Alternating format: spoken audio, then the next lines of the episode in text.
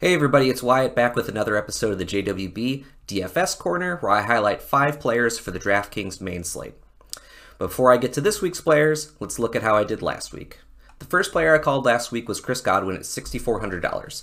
And as predicted, Chris Godwin had a great week, being left open in the middle of the field as Mike Evans did battle with Marshon Lattimore on the outside on his way to 31 DK points, which was 4.88 times his salary, making him the second highest scoring wide receiver on the week.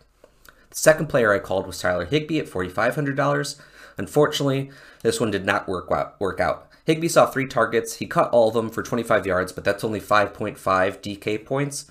And, you know, I thought he had a really good chance of scoring, and you'd think with the Rams scoring 38 points that Higbee would get one, but he didn't. He was a disappointment. My next player from last week was AJ Brown at $6,900, and AJ Brown absolutely smashed. He was the highest scoring player on DraftKings last week. He scored 34.5 points, which is five times his salary. Between him and Godwin, it feels really good to call the top two highest scoring wide receivers on the week. My fourth player from last week was Joe Mixon at $6,900. And, you know, this one wasn't pretty, but he still was able to get it done with two touchdowns, one through the air, one on the ground, on his way to 25.1 DK points, which was 3.6 times his salary. My last player from last week was Pat Freiermuth at $3,600. And I missed on my first tight end call, but I got this one. Freiermuth caught four catches for 44 yards and a touchdown, giving him 14.4 DK points, which was four times his salary. Now, let's move on to week nine as I call some more players. My first player is Myles Gaskin at $5,800. Now, Gaskin has been completely unpredictable this season, but this week I'm putting my big boy pants on and saying you can confidently play Gaskin this week. As he faces the Texans, which are allowing the most rushing yards and rushing touchdowns in the NFL.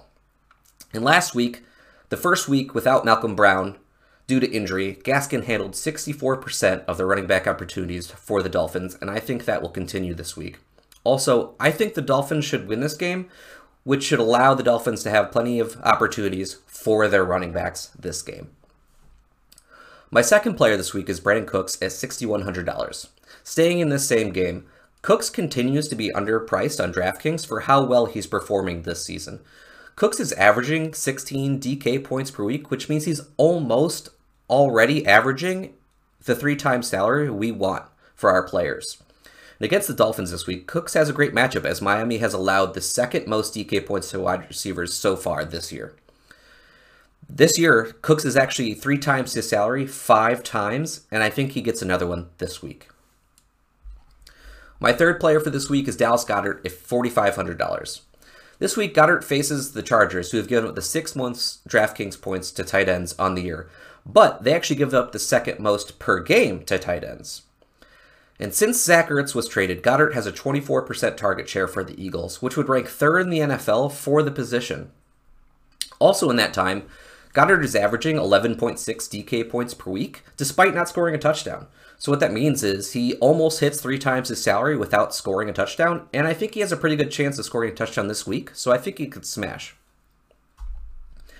My fourth player is Derek Carr at $5,900. And first, let's just take a second to recognize that Derek Carr is having a career year. He's averaging over 300 yards a game. He's at his best yards per attempt in his career, has had two passing touchdowns in every game but one, and is averaging 21.7 DraftKings points per game, yet is still somehow only $5,900. Yeah, he's averaging four times his salary already. And this week, he faces the Giants, who have given up the ninth most DraftKings points to QBs. Carr is my favorite cheap quarterback option because he's already averaging what we want for him to hit based on his salary, and he has a good matchup. My last player for this week is Aaron Jones at $7,200, and this is all about the specific game situation this week. Aaron Rodgers is out, and Jordan Love is making his first start, and I think that the Packers will try to simplify the game and really rely on the running backs and easy completions to make things easy for Jordan Love this week.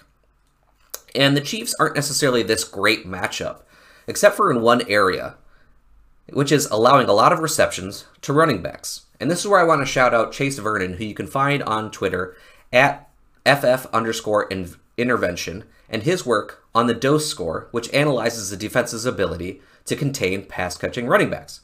The Chiefs rank 26th in dose score, meaning they are the seventh best defense to target with pass catching running backs. Something Aaron Jones does pretty well and something I think he'll do a lot of this week. That's going to do it for this week. Make sure to check back with me next week as we'll do week 10. I hope everyone has a great weekend in DraftKings this week, wins a bunch of money. Before you go, make sure to like, subscribe, and follow everywhere with JWB. You can find JWB on Twitter at JWB underscore FF. You can find me on Twitter at YB underscore FF. And you can find all of our content at JWBFantasyFootball.com. I'll see you next time.